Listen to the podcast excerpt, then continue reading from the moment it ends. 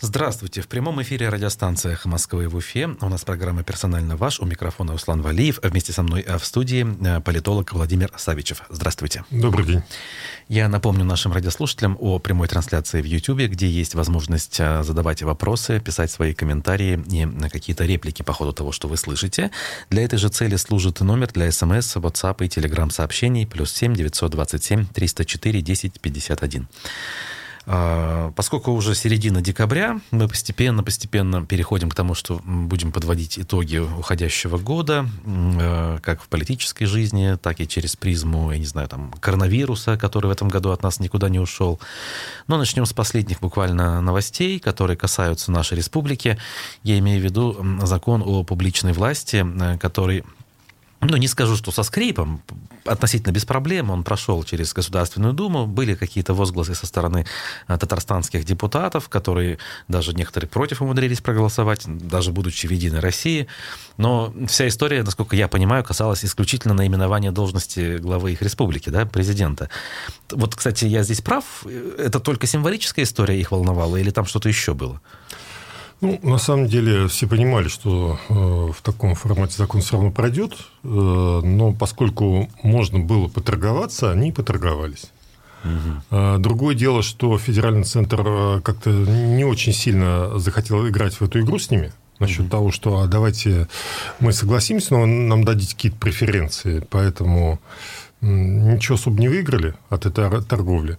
Но все равно надо было как бы обозначить свою позицию, что мы вот тут вот по, по-своему это все видим, по-своему это надо. Обозначили, кстати, и э, в итоге как бы они выглядят выигрышнее гораздо, чем те же самые мы, Башкортостан, я имею в виду, которые вообще молча все это дело проглатываем? Или это вообще не имеет значения в нынешних реалиях? Ну, смотря для кого, для чего.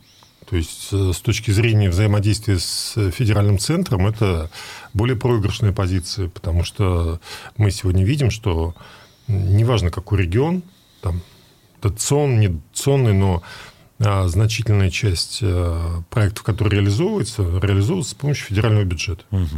И как бы осложнить себе проблемы привлечения вот этих средств, ну, да, то есть может быть чревато, да, такая э, гордая условно позиция может привести к тому, что будут смотреть косо с ну, Москвы. Ну, как бы хотели так, что мы, конечно, покажем, что мы против, но если вы нам сделаете хорошее предложение, мы смирим свою гордыню и пойдем вам навстречу. Федеральный центр никакого особого предложения не сделал.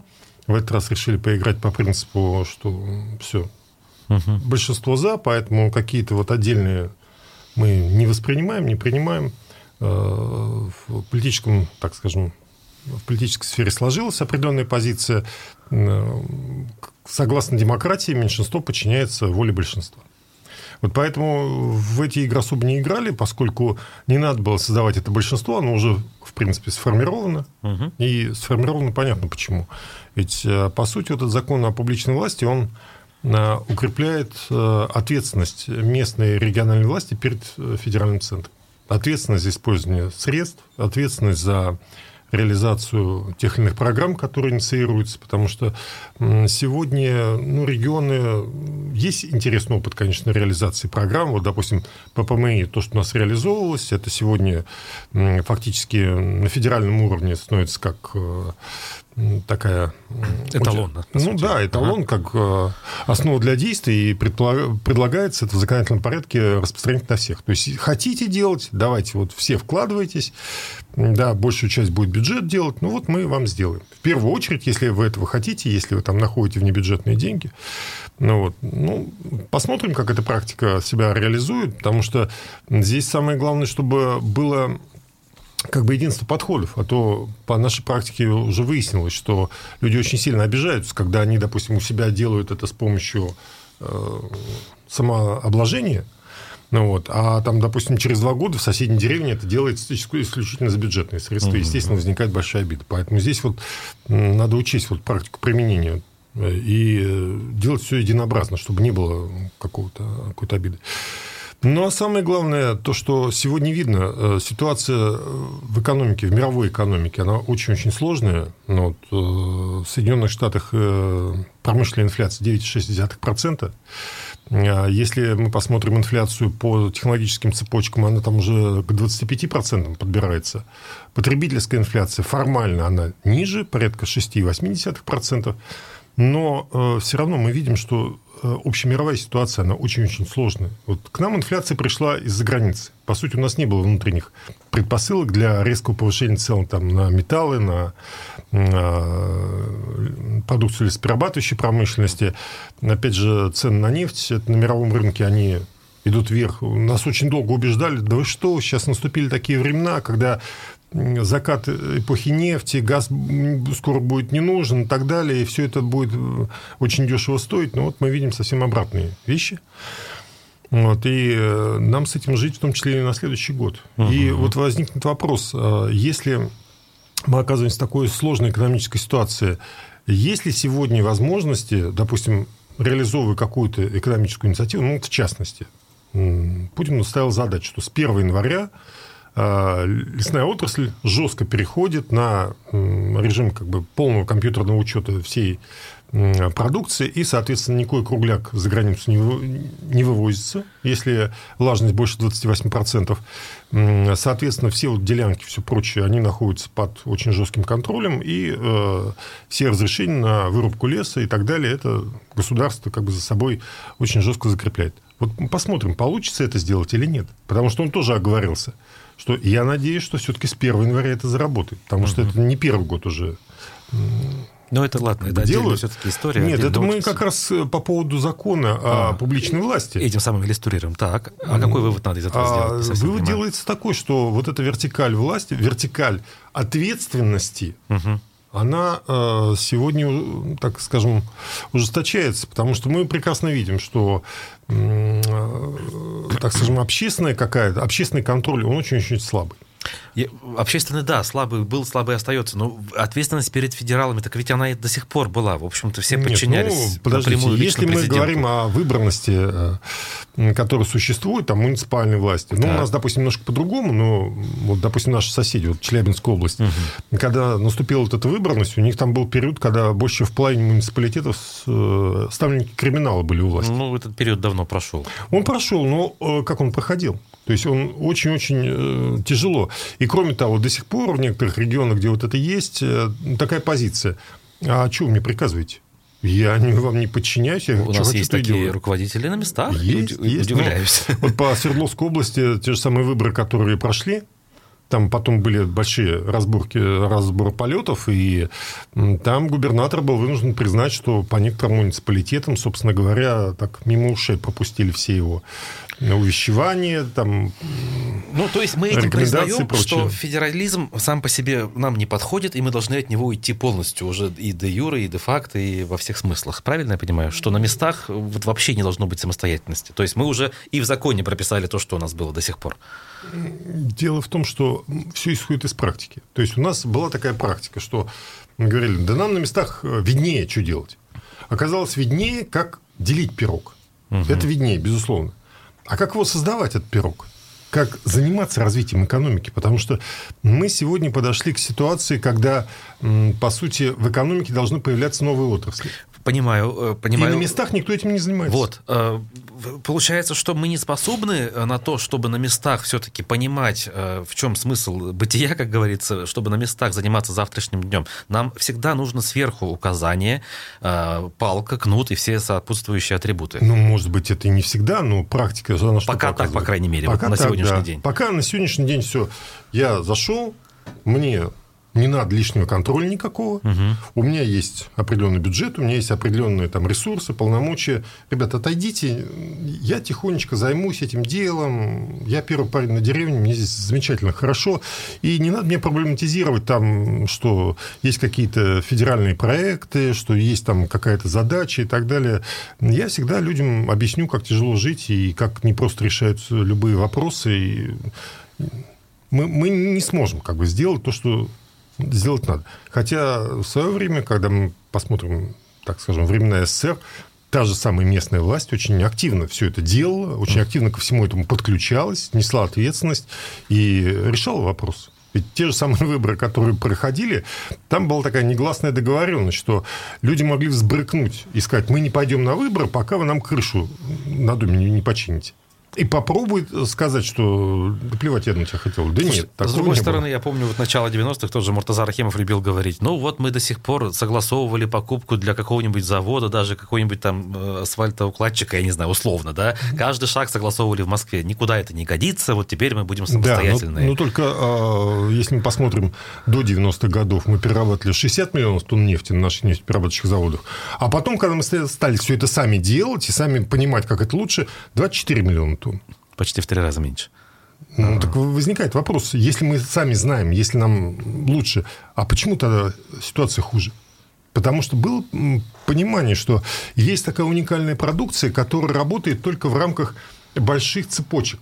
Вот, допустим, то же самое топливо для нашей космической отрасли, то, что делалось у нас – перестали запускать э, космические аппараты, и топлива не надо, и заводы, соответственно, уже не могут это делать. И очень большая номенклатура продукции у нас была закрыта, ликвидирована, та же ароматика, по сути дела, была ликвидирована, потому что вот эти сложные технологические цепочки, их не могли выстроить, ну, каждый сам по себе. Угу. Каждый же понимает, как ему надо делать. А раз не могли выстроить, значит, не надо. И это стало потихонечку, потихонечку уходить. И э, вот то, что мы видим сегодня по заводам, которые, по идее, то могли бы развиваться – но когда они выключены из технологической цепочки, все. Смотрите, на языке цифр обречены. и на языке статистики здесь я вот ну не поспоришь, да, я, в принципе вот я, у меня цифр в голове, конечно, нет, но я соглашусь по другим признакам так оно и было. Но ведь э, все-таки так получается, что на мировой арене конкуренцию выигрывают как раз те, кто живут, исходя из принципа самостоятельности. Ну, опять же, пресловутые Соединенные Штаты. Мы без них с вами никуда, да, ни в одном эфире. Там Штаты, большинство решений принимают самостоятельно. У них бюджеты, даже у них полиция штату подчиняется. Я уж не говорю там про какие-то хозяйственные вещи. И в итоге на мировой рынке э, бизнеса в том числе лидируют именно их компании, а не компании из стран, где все решается сверху.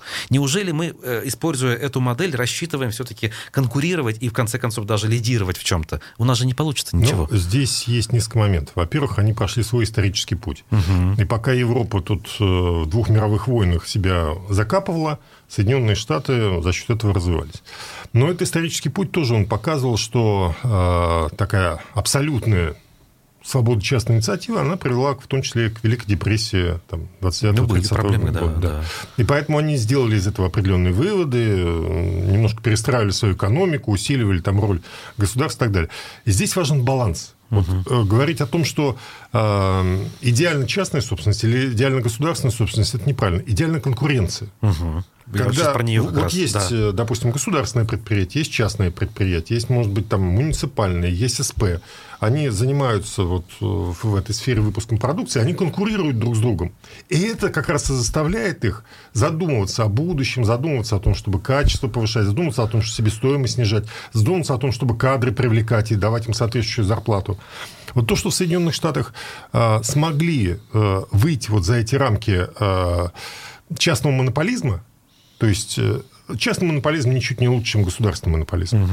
А они все-таки создали более-менее конкурентную среду. Вот это заставляло двигаться. Более того, наиболее прозорливые люди, они говорили, что крушение СССР, вообще советской системы, социалистической, вернее, системы, это, в общем, очень плохо отразится на Соединенных Штатах, потому что они говорили, мы всегда чувствовали, что надо держать дверь закрытой, что есть как бы кто-то, кто может нам зайти. И это заставляло как бы принимать более взвешенные решения, более грамотные, э, меньше идти на такие популистские вещи, что да и так сойдет. Угу. И, да, давай быстренько прибыль сделать. Осторожнее были, так?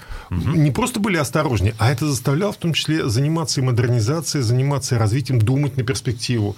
Вот. А когда такая конкуренция ушла, то есть стали монополистами, вот они получили то, что сегодня по ним очень сильно ударяет. И э, то, что сегодня американское общество оказалось, по сути дела, расколотым, потому что одни говорят, нет, давайте мы будем продолжать прежний курс, вот он как бы всегда нас выручал, другие говорят, да вы что, ребят, ну, мы уже не можем так жить, нам так не надо, нам, мы, мы так не хотим. Давайте мы немножко поменяем эту ситуацию. Знаете, вместе с тем нам тут пишут в Ютьюбе, э, не надо пенять на мировую экономику, мы весьма далеки от нее.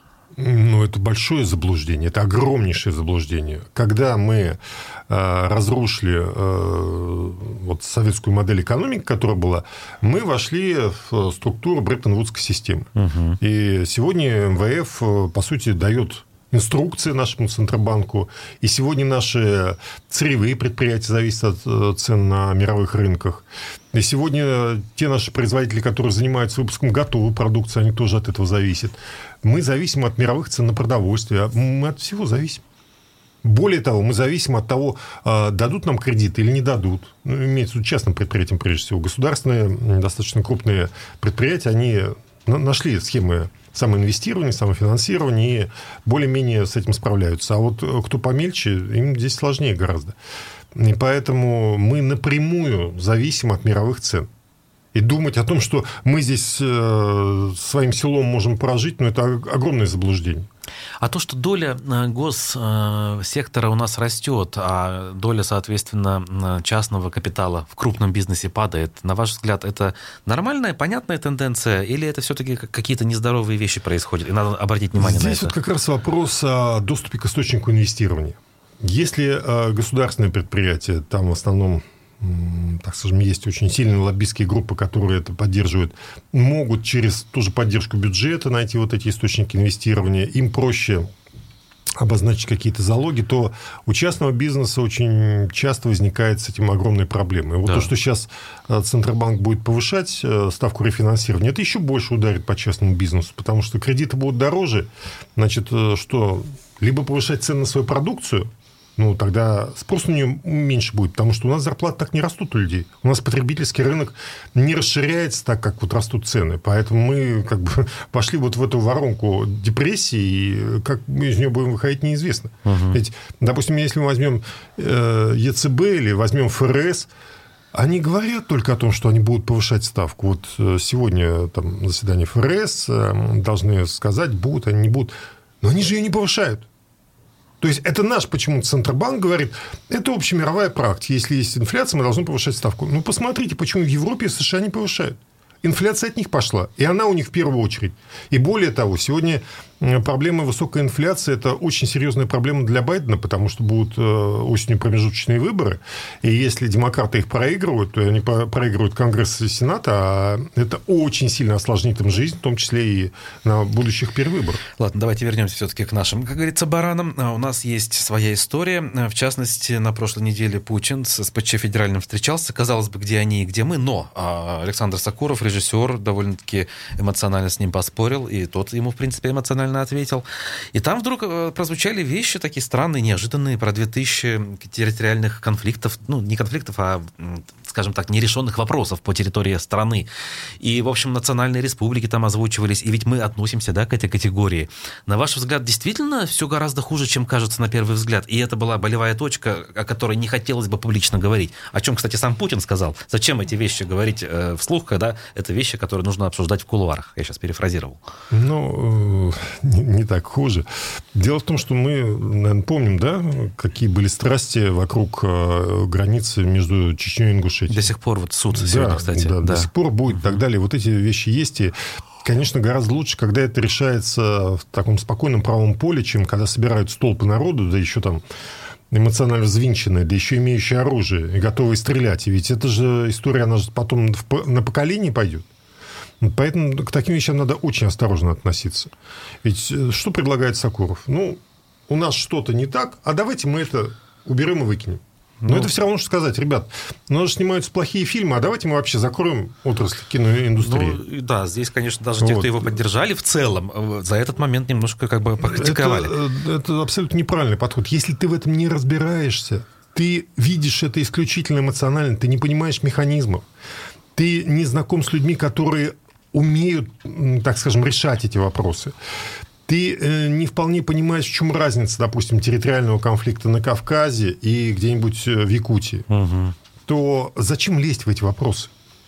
ты можешь, конечно, эти вопросы поднять именно так, что вот да, вот мне тут обращаются, вот у меня есть такое, а давайте такое... Вот мы с вами сейчас паузу сделаем. Дело в том, что у нас новости впереди. Сакурова как раз-таки и продолжим наш разговор с политологом а, Владимиром Савичевым через несколько минут. Продолжаем прямой эфир программы «Персонально ваш» на «Эхе Москвы» в Уфе. У нас также продолжается прямая трансляция в YouTube. Аналогичная ведется в социальной сети «Одноклассники». Подписывайтесь, кто не подписан. А мы а, продолжаем разговор с политологом Владимиром Савичевым. Остановились мы на дискуссии Сакурова и президента Путина. В общем, вы сказали, что в теме он, ну, скажем так, особо наверняка не разбирается, и не стоило бы об этом говорить, если я правильно вас понял, так? Нет, он мог сказать, что вот у меня есть такие-такие э, сигналы. Угу. Владимир Владимирович, обратите на них внимание. Но когда он начинает давать э, как бы задачи, что в политическом плане сделать, вот тут он абсолютно не прав. Угу. То есть, э, как э, член СПЧ сказать, что да, вот, вот мы с этим столкнулись, Владимир Владимирович, давайте будем думать, решать, как, как из этого выходить. Ну, абсолютно нормальная позиция. Она сколько раз так на СПЧ высказывалась, и реакция президента, она всегда была достаточно конструктивной по этому поводу.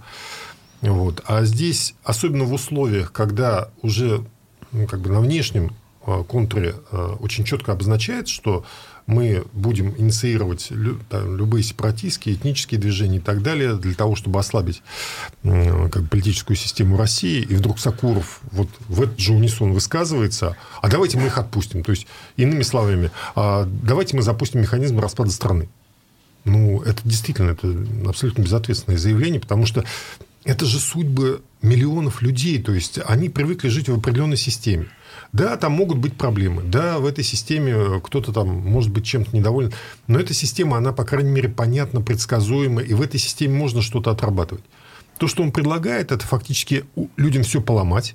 И более того, он же не решает таким образом никакую проблему. Ведь, допустим, пример с той же Абхазии.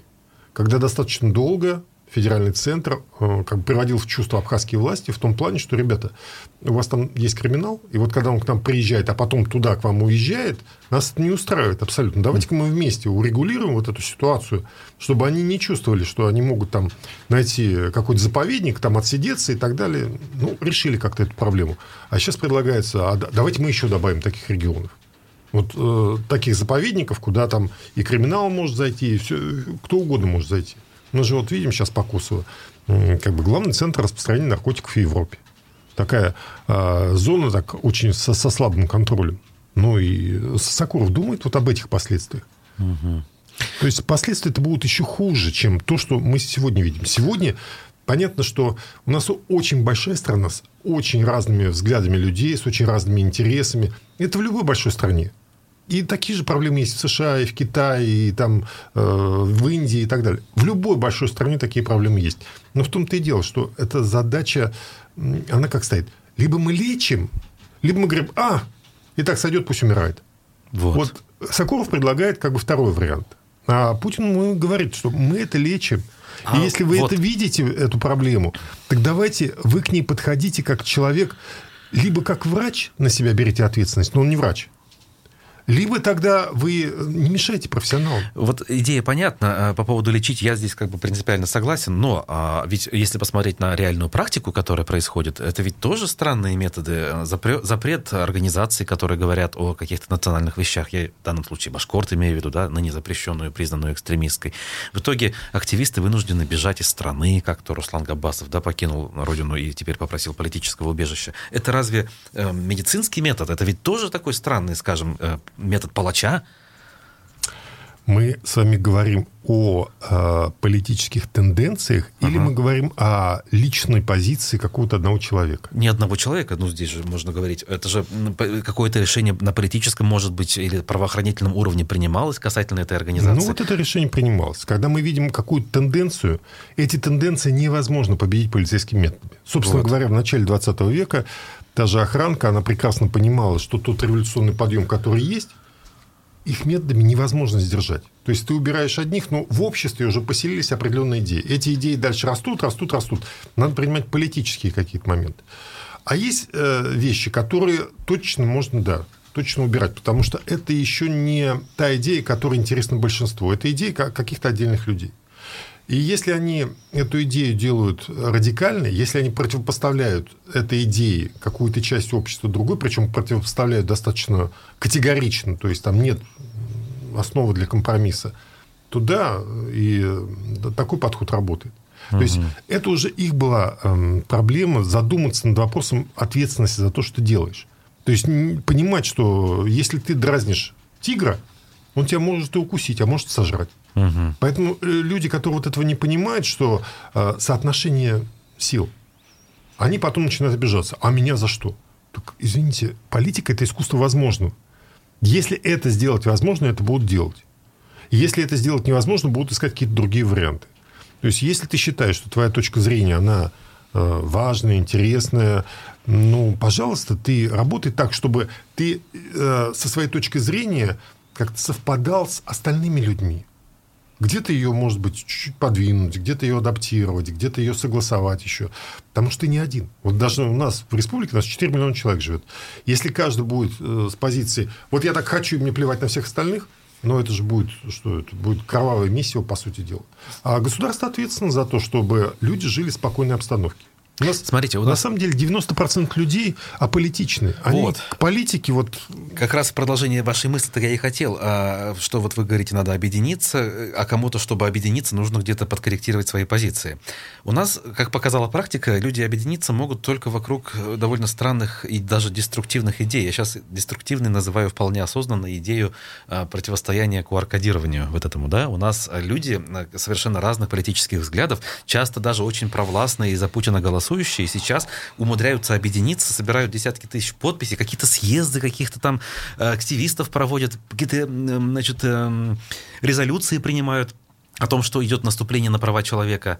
Вот почему так, на ваш взгляд? Э, вот. И что это за явление такое с точки зрения политологии? Современная проблема всех достаточно обеспеченных обществ, там, где у большинства людей есть возможности для развития, а не просто выживания – заключается в том, что общество становится очень сложным по своим интересам. Угу. То есть множество людей по-своему видят мир, по-своему видят... То, то есть, если раньше, условно говоря, в обществе была большая доля тех, кому нужно было хлеб элементарно, да? Да, и да, общий да. Один это интерес. объединяло. Ага. И это э, создало возможность, вот оно большинство, вот мы на него работаем, как меньшинство, которое есть, пусть адаптируется, потому что вот за нами идет большинство. Так. Сегодня другая ситуация. И вот пример, который вы говорите, это тоже какое-то меньшинство внутри общества. То есть не 50% населения участвует во всех съездах, протестует против QR-кодов и так далее. Это, да, какая-то тенденция. Но очень солидная доля. Солидная. Но ага. дело в том, что у нас ни одна политическая идеология вот классическая политическая идеология, не имеет больше 20% сторонников. Это, это максимум 20% сторонников. То есть это о чем говорит, что э, идеологии множества – и если сейчас сделать жесткую ставку на то, что я вот только за эту идеологию, почему вот о Путине всегда говорят, что-то мы не поймем. Он либерал, государственник, там, э, социал-демократ или кто-то. Он как раз и понимает, что у нас такое общество, что или только силой можно кого-то заставить принять единую идеологию, чего он категорично не хочет. Он хочет политическими методами управлять, не силовыми. Или все-таки надо найти какую-то такую модель, когда согласуются разные интересы, и когда люди с разной мировоззренческой позицией, с, разной, с разными точками зрения могут жить в этом обществе, могут как-то взаимодействовать. Но, но есть, а, опять же, вот рамки, которые не должны разрушать вот, этого, вот этой среды, когда ты можешь самовыразиться. И поэтому, да, антиваксеры, они будут. И, собственно говоря, никто там с автозаками за ними там гоняться не будет и так далее. Это, это со временем все сойдет. Это как бы сегодня очень интересная идея для формирования идентичности определенной. Угу. Это не этническая, не профессиональная, но как бы по определенной идее. Ну, это вот наше общество такое. Это, надо понять, что мы сегодня не можем жить вчерашними подходами на, нас невозможно построить в один строй, потому что иначе тут же большинство будет против этого. Ты не сможешь э, для большинства организовать вот это единство. Мы, собственно, это и видели. Допустим, если э, при Муртазе Рахиме, в общем, ставка делалась на э, такое сельское население и э, рабочих крупных предприятий, и они составляли вот эту, ту социальную основу, на которой базировалась, ну, плюс еще административная система и так далее, то сегодня мы видим, что а этой социальной группы уже нет. Или она настолько мала, что невозможно делать на нее ставку. Надо искать другие подходы совершенно. А у нас по-прежнему все вчерашним днем. А вот вчера так получалось, давайте мы будем... Общество ушло вперед. Сегодня не видно, чтобы, если мы говорим о нашем регионе, чтобы у нас э, какие-то ну, эффективные новые подходы были к тому изменившемуся обществу, в котором мы сегодня живем. Угу, это любопытный момент. То есть, а что должны были бы делать региональные наши власти, чтобы проявить как раз вот это вот видение и э, уметь реагировать на изменившиеся условия? То есть, чего они не делают? Почему э, они остались вот в неком прошлом этом, о котором вы говорите? А, люди, они согласились, почему на все политические изменения? Им ведь сказали одну такую вещь, что, ребят, мы в старой системе не сможем жить более обеспечено, более зажиточно. Угу. Дефицит, ничего не хватает. Вот давайте мы перейдем к новой системе, и там как раз у всех все будет. Так. И люди на это согласились. Вы сейчас имеете в виду 30 лет назад? Да и 30 лет назад тоже, да. А, люди на это согласились, а сегодня что получается? Вот почему сохраняется поддержка Путина? Потому что вот были вот эти 10 лет, там, с 9 по 8 год, когда уровень жизни рос, и причем угу. рос каждый год. И люди так чувствовали, ух ты, я вчера не мог, а сегодня я уже могу, так у меня есть перспектива, у меня есть дальше. Потом локальный кризис случился, потом опять до 2012 года мы восстанавливались, но с 2012 года у нас вот как замерзло, да, более да. того, где-то даже э, уровень жизни падает. Конечно. И вот это как раз создает вот эту ситуацию, когда э, люди начинают все больше и больше высказывать свое недовольство. Это по-разному прорывается. Еще раз подчеркну, у нас 90% аполитичны, но они свою вот эту позицию высказывают в каких-то других, даже не политических форматах. Понимаю, как это... Ну, значит, у нас все-таки будущего-то нет?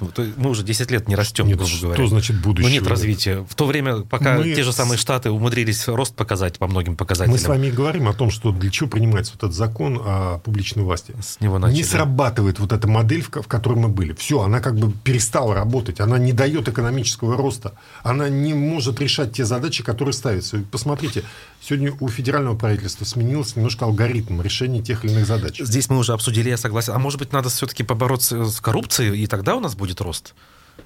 Нет? А где поборолись с коррупцией?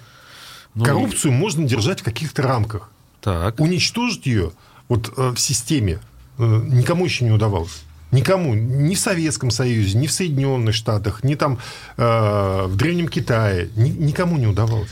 В Когда Сингапуре есть... Э, авторитарный был правитель Ли Куан Ю, кстати, которого вроде как Путин тоже уважает. Вот Это не... очень небольшая по нашим меркам территория, ну, где да, можно обеспечить ага. контроль. Мы поэтому, допустим, видим, что в Беларуси тоже определенная модель экономики, где там все завязано на президенты, и он как-то может это регулировать. Но это в относительно небольшой системе. У нас это невозможно. Вот такую систему у нас невозможно сделать, потому что просто физически не хватит возможности регулировать и лично... Ну, я скажу банальные, но вроде как э, общепринятые принятые вещи, по крайней мере, в части общества. Независимые суды, независимые СМИ, общественный контроль. И вот она, пожалуйста, победа над коррупцией. Мы живем в обществе, где с вами живут такие же люди. Вот посмотрите, у нас те же самые скандалы по прокуратуре, да. там, по ставкам суда. Это это, эти люди откуда? Их еще специально назначают? Да нет, мы с ними выросли в одних дворах, они такие же, как и мы. И поэтому, когда мы говорим о том, что... А давайте мы создадим вот это независимые... Ну, ребят, ну, можно, конечно, рассказывать друг другу сказки. Это не возникает внезапно.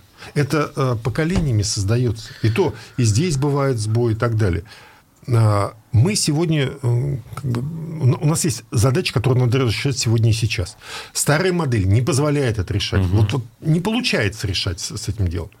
И поиск какой-то новой модели. Может быть, и от нее потом откажут, скажут, ребят, ну, мы видим, что вот э, та, такая модель государственного регулирования тоже неэффективна, давайте еще какую-то искать Смотрите, модель. при этом в нашей модели э, все люди, ну, как, опять же, я сейчас обобщаю, наверное, это неправильно, многие, столкнувшиеся с проблемами, начинают обращаться э, лично к Путину, к Бастрыкину, там, я не знаю, к Хабирову на уровне республики, видеообращения пишут, потому что а, стандартные институты, общественные какие-то, там, муниципальные, не работают, которые должны за это отвечать. Люди за всей правдой идут к одному человеку. А он, как вы сказали, он не может всем управлять. Ну, что с, за ерунда? С одной стороны, это уходить? еще хорошо. Это означает, что у людей не потеряна вера в систему. Они как бы понимают, что не срабатывает какой-то элемент системы, значит, надо уйти выше, и чтобы заставили вот тех, угу. кто не так сработал или вообще не хочет работать, их заставили работать.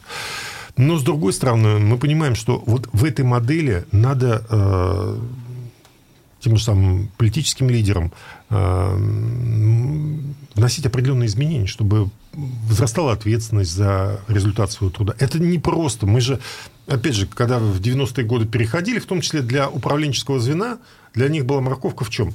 Ребят, у вас будет меньше ответственности. Вам не надо будет вникать уже во все вот эти детали плана и так далее. Это уже мы переложим на общество, пусть общество само решает.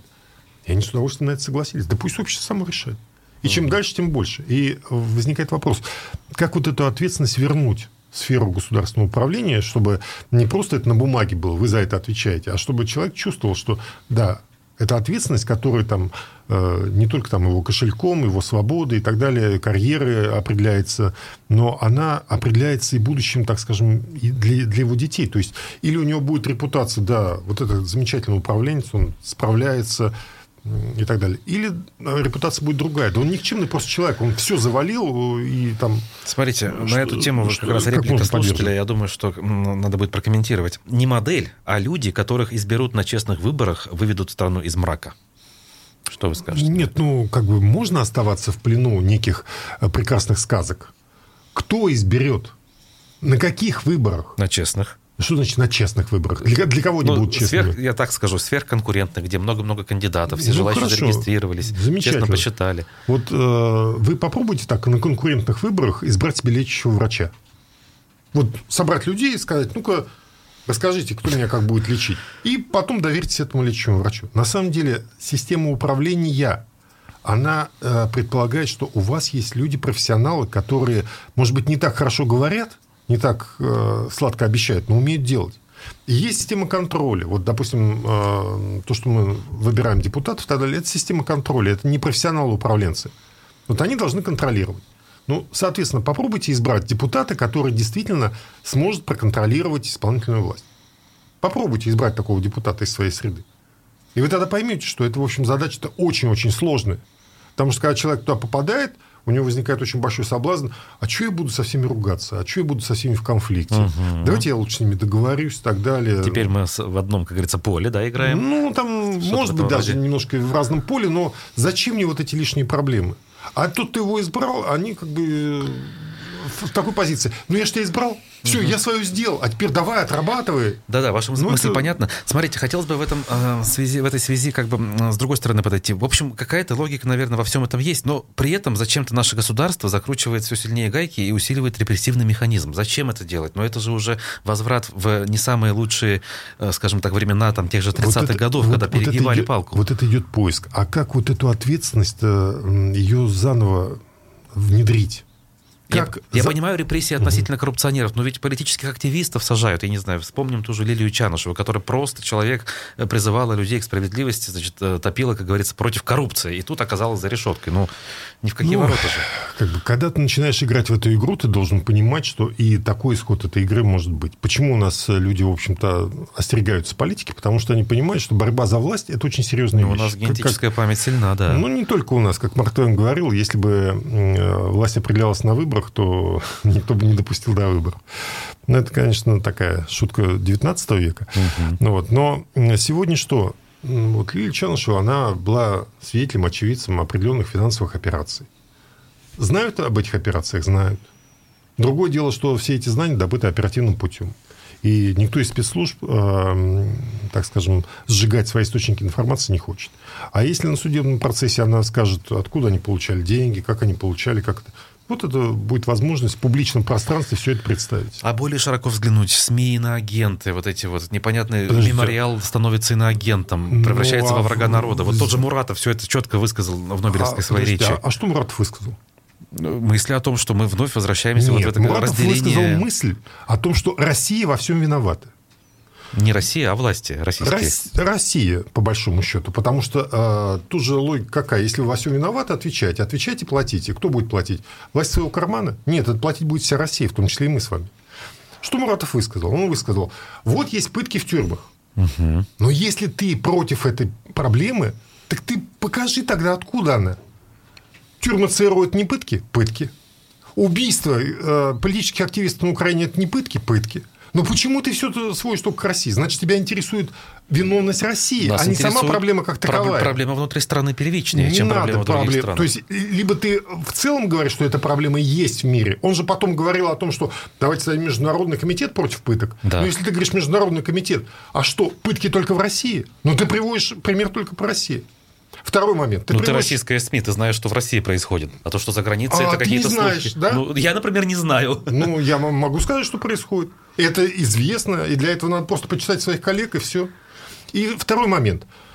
Вот Пол, Лука... полминуты. Лукашенко виноват в мигрантах. Так подождите, а кто мигрантов создал? Кто разбомбил Масул? Почему он не говорит о первопричинах? Откуда эти беженцы появились? Ну ладно, ну Лукашенко их туда свез силой, как говорится, практически самолеты направил. Невозможно было никого свести, если тебе хорошо Я изучил флайт радар. Лукашенко пустил туда самолеты Подождите, откуда взялись мигранты-беженцы? Это не важно, у нас время истекло. Это как раз важно. Нет, в данной ситуации это не важно.